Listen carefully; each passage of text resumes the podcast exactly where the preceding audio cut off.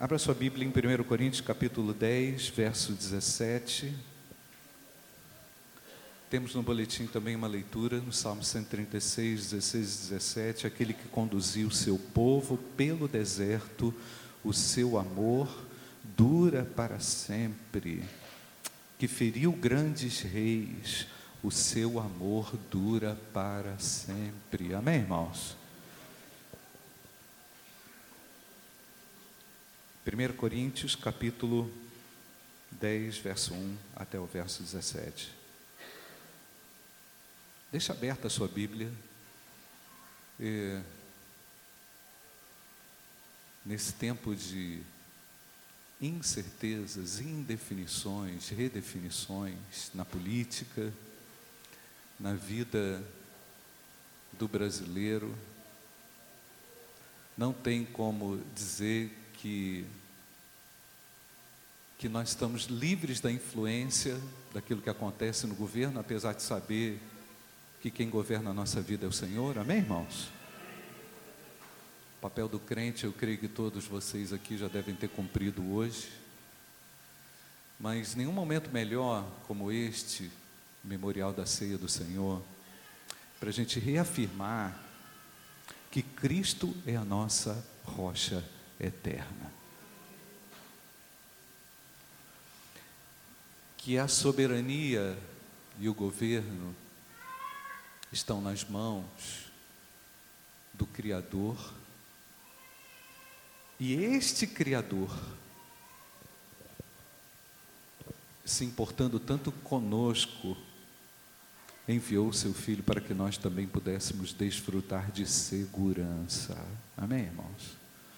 a segurança da salvação, da sua salvação individual, mediante a sua profissão de fé no nome daquele que era, que é e que há de vir. É um tempo da igreja, independente de resultado da eleição, reafirmar a sua postura e a sua convicção. Ah, nós somos afetados também pelo calendário dos governos? Provavelmente. Provavelmente, como o Elmo, pastor Elmo falou aqui na quarta-feira, fizemos um clamor aqui na igreja, e ele, o pastor Elmo falou assim: irmãos, daqui a quatro anos, a gente vai estar aqui pedindo as mesmas coisas a Deus. Não é verdade, pastor? Porque a igreja é incansável em orar a Deus em favor dos nossos governantes. Amém, irmãos? Não estou falando que quem ganhar vai fazer um trabalho ruim. Não estou dizendo que quem ganhar vai fazer um trabalho bom. Eu estou dizendo que a igreja ora. Amém, irmãos? Que a igreja insiste porque ela sabe que há um, uma governança soberana que cuida independentemente de quem está no poder. Por isso, olha só, gente, olha só, por isso que o apóstolo Paulo, instruindo aos coríntios, em 1 Coríntios capítulo 10, verso 1 a 17, disse: porque eu não quero, irmãos, que vocês ignorem o fato de que todos os nossos antepassados estiveram sob a nuvem e todos passaram pelo mar. Estar sob a nuvem do cuidado divino era a garantia do povo de Israel poder atravessar o mar fechado. Entendeu? Havia uma parede de água na frente, um bloqueio na frente, mas a nuvem. Eu não quero, irmãos, que vocês ignorem o fato de que todos os nossos antepassados estiveram sob a nuvem e todos passaram pelo mar. Em Moisés, todos eles foram batizados. Olha só a expressão que o apóstolo Paulo usa: todos eles foram batizados na nuvem e no mar. Ou seja, a influência da nuvem foi tão grande que o apóstolo Paulo chega a dizer que isso foi um batismo, uma imersão, a palavra batizo, imergir, mergulhar. Todos eles estiveram mergulhados no aspecto espiritual e lá no mar, enquanto pisavam as águas atravessando o mar aberto por Deus. Todos comeram do mesmo alimento espiritual e beberam da mesma bebida espiritual, pois bebiam da rocha espiritual que os acompanhava. E quem era essa rocha, irmãos? Cristo. Percebe a analogia com aquelas figuras todas do Antigo Testamento da travessia? Nuvem, água, mar, pedra. Contudo, Deus, versículo 5 me chama a atenção, irmãos. Contudo, Deus não se agradou da maioria deles. Por isso, seus corpos ficaram espalhados no deserto, atravessaram o mar. Na hora de fazer bonito, esqueceram, se distraíram. Essas coisas ocorreram como exemplo. Gente, olha só, versículo 6, muito claro. Essas coisas ocorreram como exemplo para nós, para que não cobicemos coisas más como eles fizeram. Versículo 7: Não sejam idólatras como alguns deles foram, conforme está escrito: o povo se assentou para comer e beber e se levantou para se entregar à farra. Não pratiquemos imoralidade, como alguns deles fizeram, e num só dia morreram quanto, gente? 23 mil, peso da mão de Deus, justiça iminente, justiça presente, pesada, forte. Não devemos pôr o Senhor à prova, como alguns deles fizeram e foram mortos por serpentes. E não se queixem, até reclamação entrou aqui, Pastor Júnior. E não se queixem, como alguns deles se queixaram e foram mortos pelo anjo destruidor. Mais uma vez, irmãos, versículo 11. Essas coisas aconteceram a eles como exemplos e foram escritas como o que está escrito, irmãos? A advertência para nós sobre quem tem chegado o fim dos tempos. Olha o versículo 12, irmãos, que extraordinário. Assim, aquele que julga estar firme, o que está escrito, irmãos? Cuide-se para que não caia. Não sobreveio a vocês tentação que não fosse comum aos homens. E Deus é fiel, como cantamos aqui. E Deus é fiel. Ele é fiel e ele não permitirá que vocês sejam tentados além do que podem suportar. Mas quando forem tentados, ele lhes providenciará o que, irmãos? Um escape para que possam suportar. Que coisa extraordinária, irmãos. Que coisa maravilhosa. Você crê nisso, amém, irmãos? Então, o apóstolo Paulo ainda continua, por isso, irmãos, fujam da idolatria. Estou falando a pessoas sensatas, julguem vocês mesmos o que estou dizendo. Não é verdade que o cálice da bênção que abençoamos é uma participação no sangue de Cristo e que o pão que partimos é uma participação no corpo de Cristo? Pastor, pega ali um elemento do pão e do cálice para mim. É, por haver um único pão, nós que somos muitos, somos um só corpo, pois todos participamos de um único pão. Amém, queridos?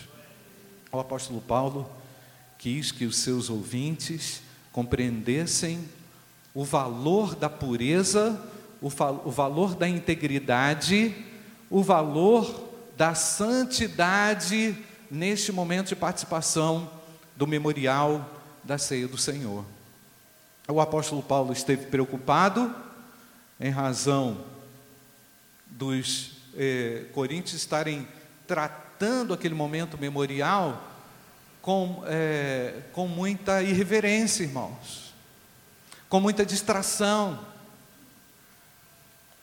O indivíduo pensar que de repente, através de um sangue precioso representado aqui por Jesus, pelo sangue de Jesus, representado também pelo corpo, que é pelo pão, que é o corpo de Cristo, o indivíduo pensar que ele vai conseguir fazer um detox espiritual na medida em que ele toma isso.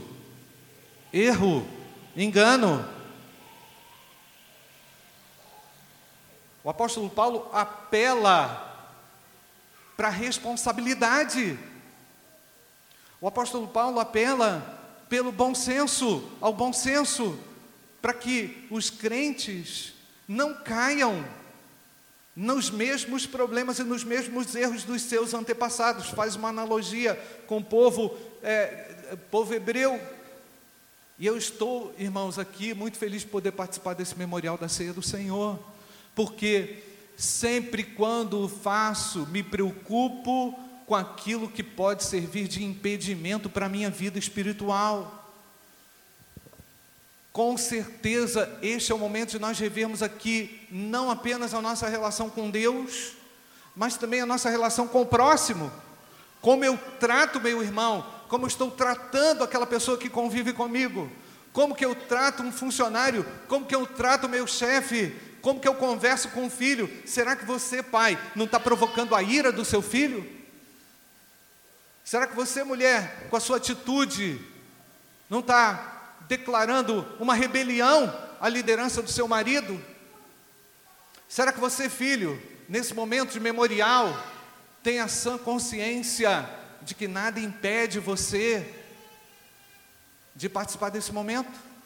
Pela forma como você desobedece ao seu pai, pela forma como você questiona as ordens e orientações do seu professor na escola? Será que nós vivemos esse momento tão angustiante, irmãos, onde não há entendimento nos lares, não há comunicação efetiva nos lares, onde as pessoas só conversam por WhatsApp e não conseguem saber o que está no coração do outro. Quantas vezes, presta atenção, você tem que parar uma, uma para conversar sobre aquilo que você disse no WhatsApp? Ah, eu não entendi aquilo que você falou. Ou seja, Poderia ter falado de outra forma. Poderia ter comunicado de outra forma. Poderia ter sido mais claro na sua comunicação.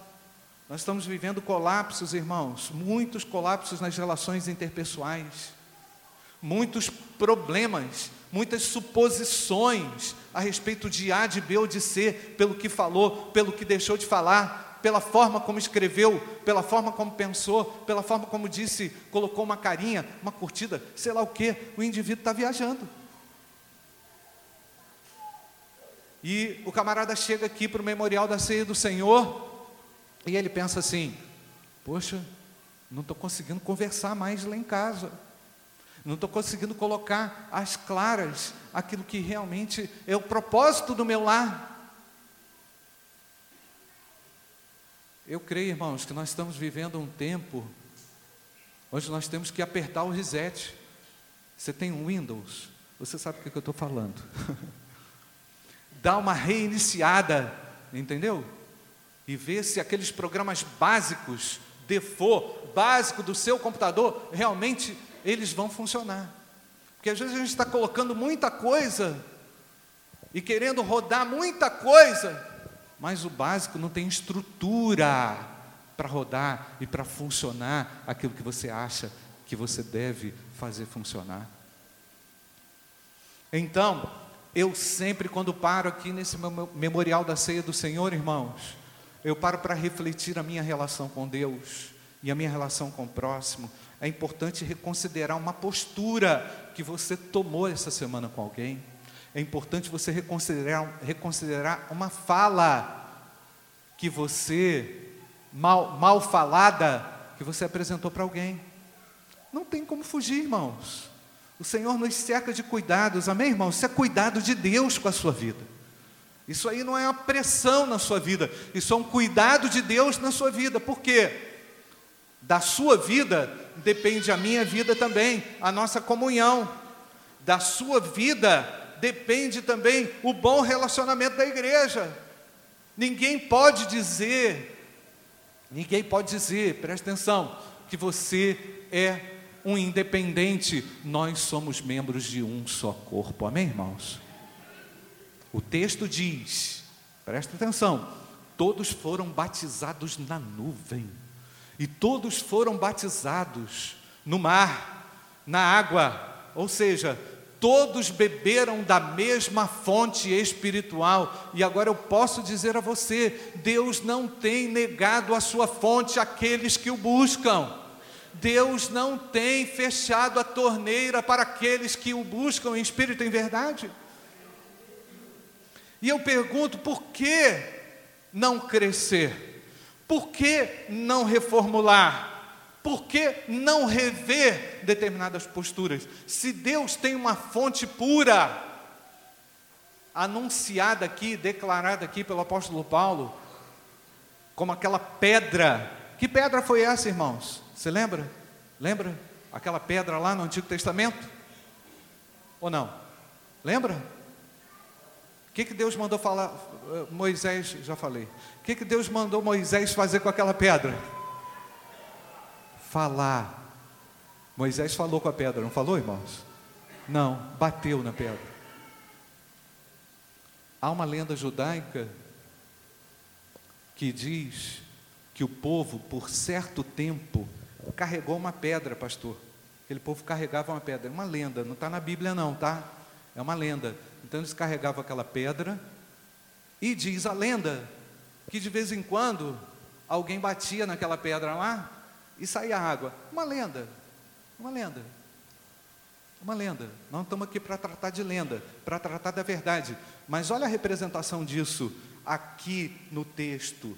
O apóstolo Paulo diz que eles bebiam da rocha que os acompanhava. Talvez até Paulo tivesse a noção dessa lenda. Nós não estamos dizendo aqui que o apóstolo Paulo confiava em lenda, mas era algo que os acompanhava.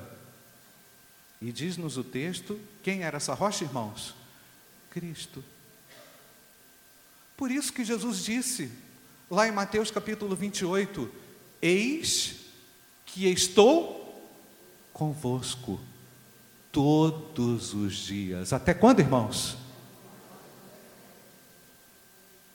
Com o candidato que você votou tendo ganhado ou não. Cristo é a rocha eterna.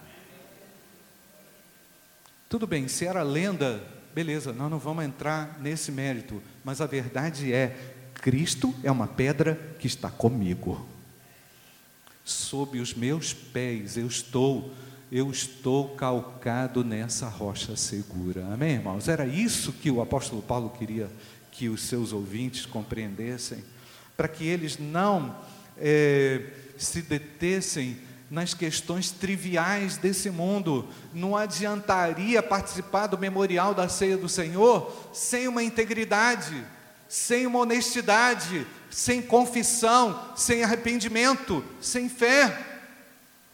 Não dá para mudar, irmãos, a vida e a história por causa da eleição. Ah, pastor, está exagerando. Pode até ser, irmãos, mas a minha esperança é a rocha que está comigo. Amém, irmãos? Eu quero que você reafirme isso, porque bênçãos e privilégios o Senhor nos outorgou através de Jesus Cristo, Filho de Deus. Por que, que eu vou trocar os privilégios e as bênçãos e as garantias por algo efêmero, passageiro? Que daqui a algum tempo a gente está orando de novo e a gente vai precisar continuar orando, amém, irmãos? Pelo Brasil. Não adianta pensar, ganhou a eleição, está tudo resolvido. Talvez se respire um pouco mais ou um pouco menos, mas Deus, tanto no passado como ao povo de Israel, deu todas as condições para vencer, como ao povo de Deus hoje. A vitória nos é assegurada.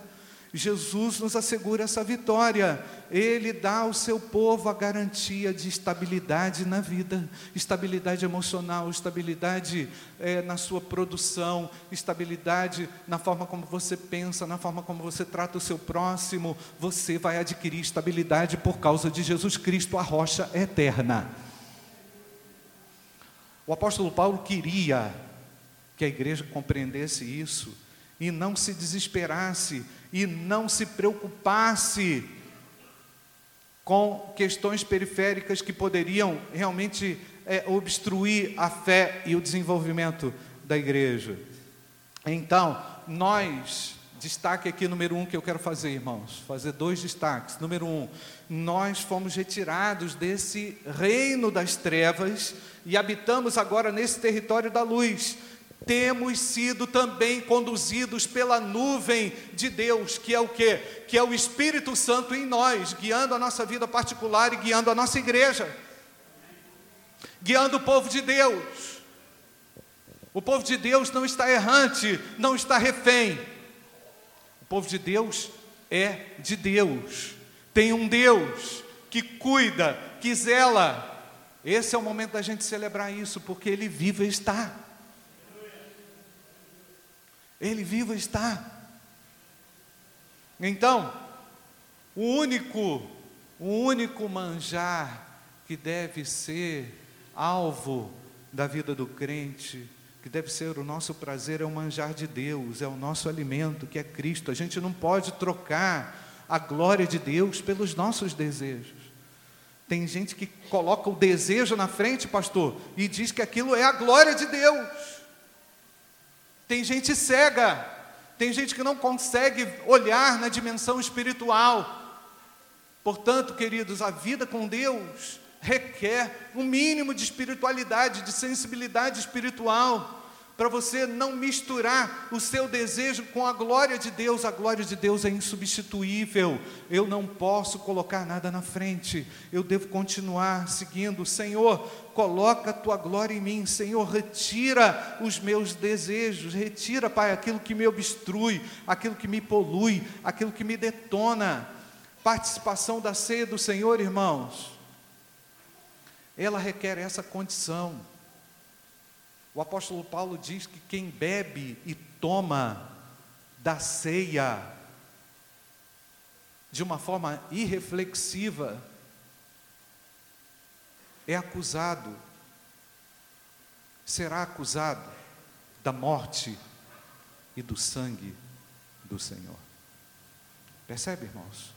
Isso aqui não é detox espiritual. Vou tomar, vou ficar limpo. Ou seja, a pureza do sangue de Cristo aqui representada não descontamina a graxa, a sujeira, a podridão do meu pecado. Eu preciso fazer isso antes. Eu preciso confessar isso antes. Por isso que para nós, irmãos, como interpretamos, a ceia do Senhor é o quê? Um memorial. Está baixo, gente. Ela é um memorial. Eu estou evocando a memória daquele que pode me salvar, me purificar. Amém, irmãos? Daquele que pode agora estabelecer aí com você um novo concerto. E você, mediante o arrependimento e fé, deixar, deixar para trás qualquer coisa que te afasta de Deus. Pastor, o indivíduo mesmo tendo conhecido a Deus, como o povo conheceu a Deus lá no Antigo Testamento, pode virar um idólatra. Idolatria não é você se ajoelhar diante de uma imagem. Ajoelhar diante de uma imagem pode até representar isso. Via de regra representa.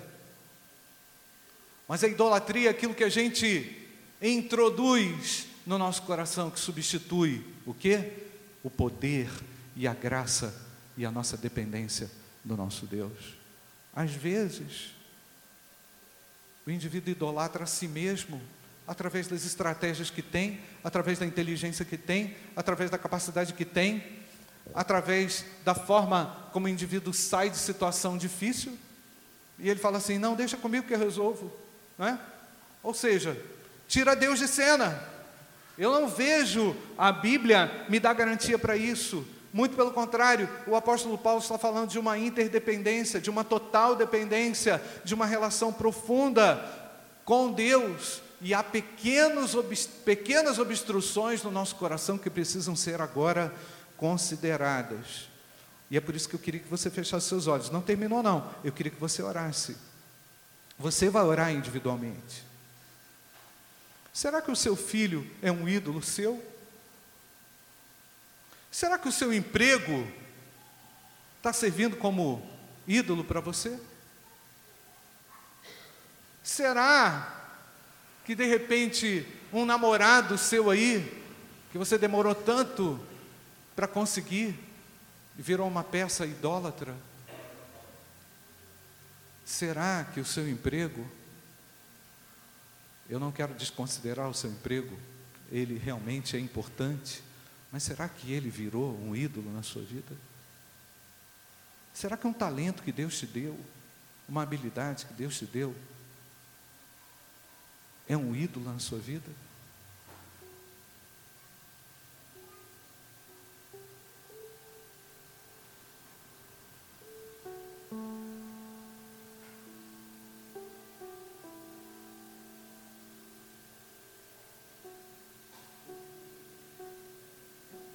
Qualquer coisa que a gente faça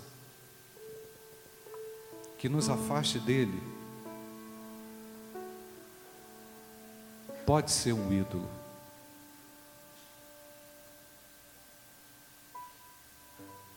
A atitude de idolatria é qualquer ação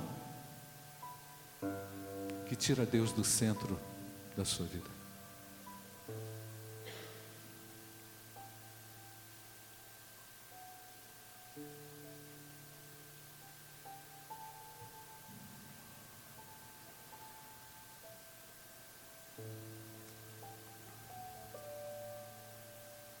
Obrigado porque o teu sangue nos purifica de todo pecado, Senhor.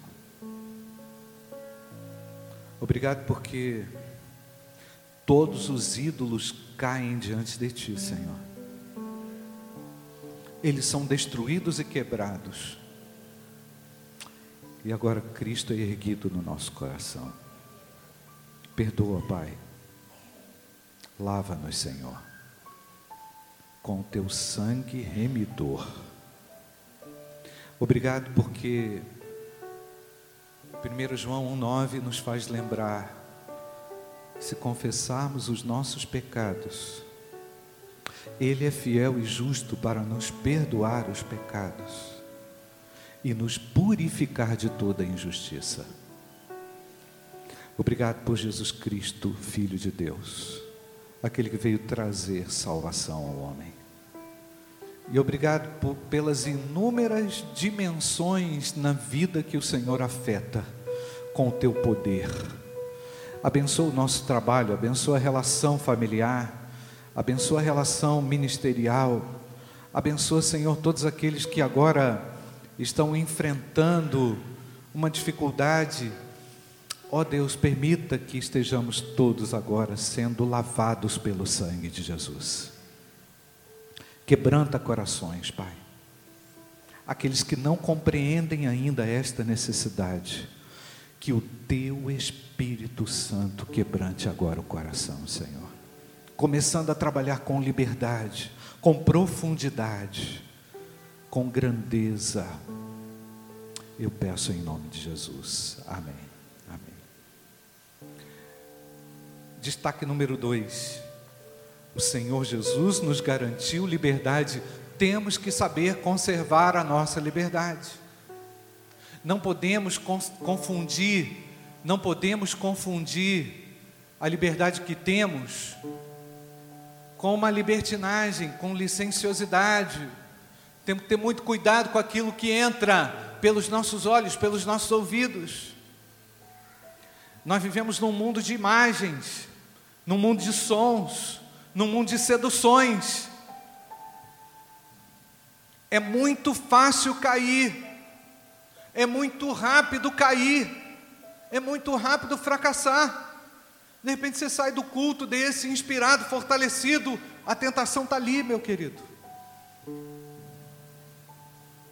É necessário reafirmar agora também, diante do memorial da ceia do Senhor, a liberdade que eu tenho, eu entrego a Ti para o Teu serviço. Aquilo que o Senhor me concedeu em termos de tempo, em termos de tempo, em termos de liberdade, eu consagro para o Senhor. Eu quero agradar a Ti, amém, irmãos? É nesse sentido que o apóstolo Paulo, um pouquinho mais adiante, ele vai dizer: tudo me é lícito, mas nem tudo me convém. É nesse contexto que o apóstolo Paulo lança esse, essa argumentação. Então, a preservação dessa liberdade quer dizer que nós devemos olhar para a vida de modo responsável, de modo crítico, aquilo que te propõe, aquilo que o indivíduo amanhã na escola propõe a você. Aquilo que alguém lá no seu trabalho vai te dar uma ideia, não, isso aqui vai dar um dinheirão para você, cara. Nossa, você não, não sabe como. Outro dia, na, na classe de escola bíblica dominical, nós falávamos sobre isso, das propostas que surgem miraculosas. Não, é? Não faz isso aqui, mas isso aqui, e aí você vai ver, no final do mês, está garantido. Está garantido. Entendeu? Entra nesse esquema aqui, ninguém vai ficar sabendo, a gente deleta, apaga, sei lá. Você entende, irmãos? Então nos tornamos muitas vezes refém ou reféns daquilo que se aceita no dia a dia. É no dia a dia que nós vamos ter que dizer não. Amém, irmãos? É no dia a dia que a gente vai ter que dizer: eu não quero isso aqui na minha casa. É no dia a dia que nós vamos ter que dizer: isso aqui polui o meu coração, isso aqui estraga a obra de Cristo em mim. Deus está querendo fazer uma obra, mas o diabo está querendo destruir. Não é verdade, irmãos? Deus está querendo trabalhar, reformular o indivíduo, mas ele fala assim: ah, não é bem assim, não. Isso aí o pastor está exagerando. Isso aí é só lá naquele tempo. Não, a nossa liberdade é garantida pelo mesmo Cristo que o apóstolo Paulo conheceu. Amém, irmãos? Aliás, Ele é o mesmo ontem, hoje e eternamente. Basta a gente confiar e dizer: Eu quero viver essa liberdade com responsabilidade. Só como é que o crente passa a ter responsabilidade? Conhecendo a instrução. Você está entendendo? Não é só participando de um culto, não é só cantando, não é só adorando, mas é conhecendo. Aliás, o apóstolo Pedro é quem nos dá essa orientação. Antes crescei na graça e no conhecimento.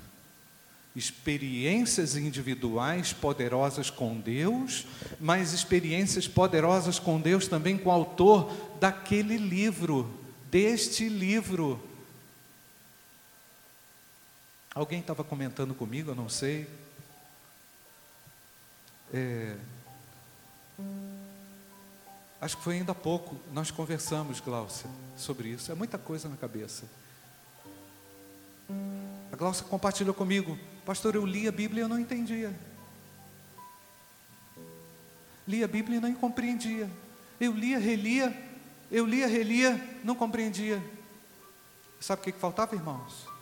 Faltava o Espírito Santo de Deus, o autor da Bíblia. Amém, irmãos? Então nós não estamos aqui propondo um aprendizado exclusivamente cognitivo, mas ele é extraordinário, maravilhoso, porque ele é realizado por obra do Espírito Santo de Deus na nossa vida.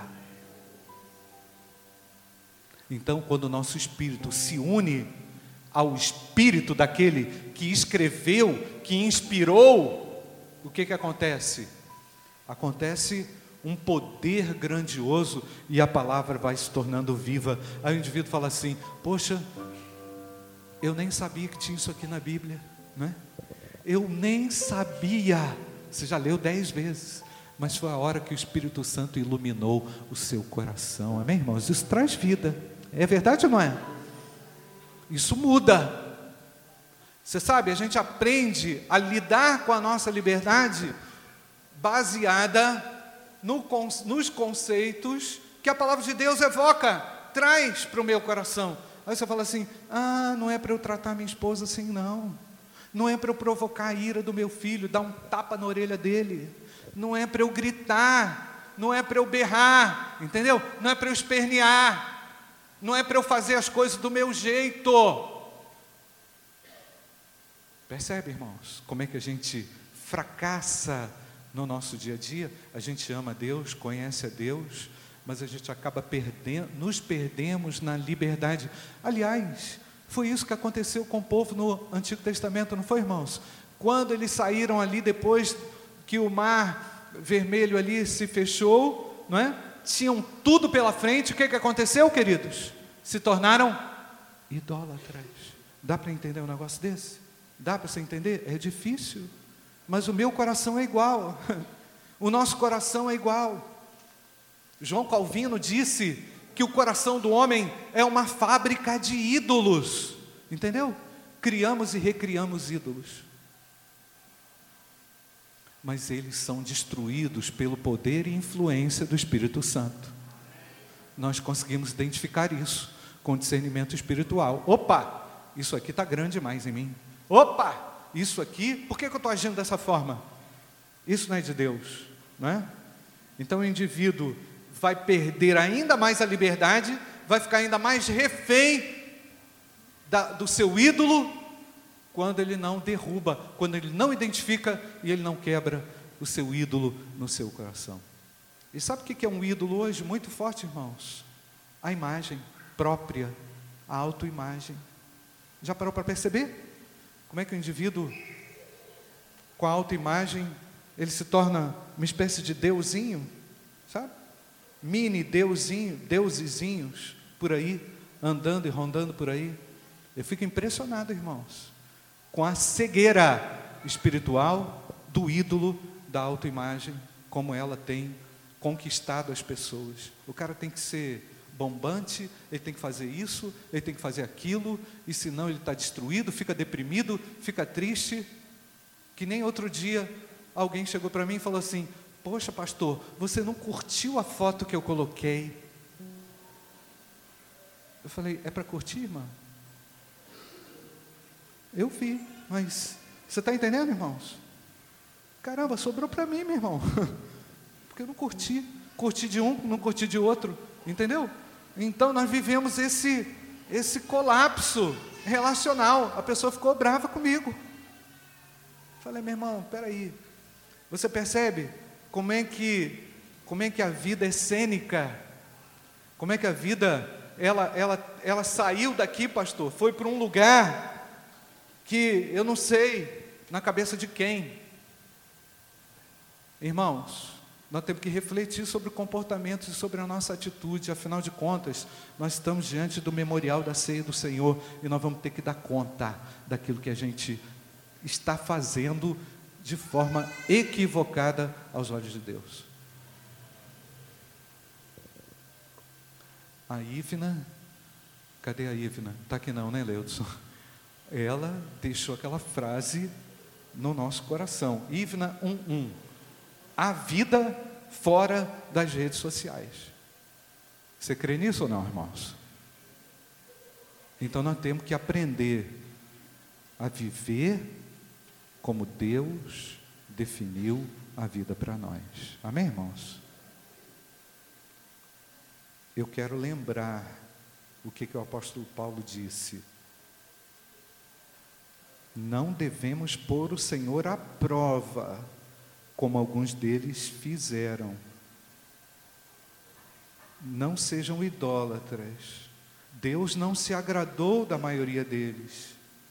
Então, é... Ah, pastor, mas a graça de Deus me perdoa. Perdoa sim, querido. Mas não abusa da graça, não. A graça de Deus se renova, é verdade. Mas fique esperto. Porque o Senhor te conhece. E Ele me conhece. E eu tenho que prestar conta para Ele, você também. Esse é o momento da gente dizer: Senhor, eu não quero abusar da liberdade que o Senhor me dá, para fazer o que eu quero com a minha vida. Eu quero assumir a minha responsabilidade. Amém, irmãos? Esse é o momento da gente fazer pacto com Deus e da gente dizer, dizer a Deus: eu quero sair daqui responsável. Eu não sou perfeito, você está entendendo? Percebeu? Não sou perfeito, mas quero assumir uma responsabilidade de crente com aquilo que eu posto na rede social, aquilo que eu estou falando do meu próximo, aquilo que eu estou dizendo de alguém, a forma como eu trato meu irmão, trato meu filho, trato a minha esposa. Por isso que eu digo que essa rocha, querido, que o povo carregou lá na lenda, é bem interessante para a gente pensar que a gente está levando para casa Cristo também. Tá ou não? A gente está levando a Cristo para o trabalho. Estamos ou não, irmãos? Ele está dentro de nós, amém ou não? Na, na, quando você conversa na rede social e está destruindo e detonando alguém, por causa do seu direito de expressão, você está carregando a Cristo também. O que, que você está falando lá? Entendeu? O que, que você está comunicando? A gente tem que parar para pensar. Todos comeram do mesmo alimento espiritual. É o que a gente vai fazer aqui, irmãos, de forma simbólica. O alimento espiritual, quem é, irmãos? É Cristo.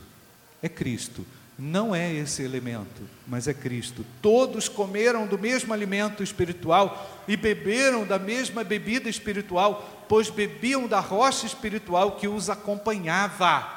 E essa rocha era Cristo. Cristo está conosco. A segunda-feira aí vai dar quebra-pau na rede social, sei lá onde. Pelo amor de Deus, sai fora desse negócio. Pede a Deus, pede a Deus palavras que realmente serão úteis. Amém, irmãos? E diga: a minha rocha é Cristo. Estou apoiado em Jesus Cristo. Ele é uma rocha inabalável. Aliás, se, se Cristo é a sua rocha inabalável, quando forem te atacar, vão atacar a Cristo. Se Cristo é a sua rocha, você vai ter bom senso. Você não vai fazer de partido político, de A, de B e C, um ídolo. Você está entendendo? Você não vai fazer de quem quer que seja, quem tenha ganhado o seu ídolo. Você vai usar a sua liberdade para trazer glórias para o nome do Senhor Jesus. Agora, se o seu candidato perdeu ou não ganhar, não tem problema, gente. Ninguém está num jogo aqui, não. Deus tem o melhor para o Brasil. Verdade ou não, irmãos? É verdade ou não, irmãos? Para com esse negócio. Para com isso. A minha rocha é Cristo. E Elma, você profetizou aqui quarta-feira. Daqui a quatro anos a gente vai estar orando pelas mesmas coisas, porque esse é o nosso papel. Amém, irmãos? Feche seus olhos. Feche seus olhos. Enquanto isso, o pessoal da ceia vem para cá e o pessoal do louvor vem também. Feche seus olhos. Agora você vai conversar com Deus. Ser pastor Elmo, vem cá, pastor Júnior. Será? Pensa comigo. Será que você está usando mal a sua liberdade? Será que você está criando ídolos? Será que você está preparado para esse momento? Veja bem, o momento memorial da ceia do Senhor é para pecadores regenerados como eu. Pecadores regenerados pelo sangue de Jesus. Em desenvolvimento na fé. Porque aqui nós pedimos ao Senhor para que nos liberte das nossas mazelas e nos faça viver a plenitude da Sua santidade, tendo a Ele como Senhor, usando bem a nossa liberdade. Feche seus olhos e ore. Você agora vai orar individualmente.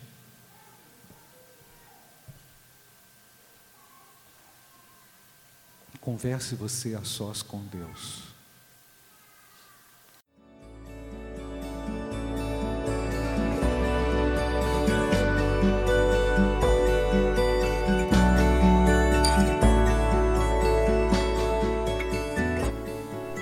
A Igreja Batista do Bom Retiro tem plena convicção de que a palavra de Deus é poder para salvar e transformar vidas. Nosso desejo é que essa mensagem tenha alcançado seu coração. Para saber mais sobre quem somos e em quem acreditamos, acesse ibbrpatinga.com.br.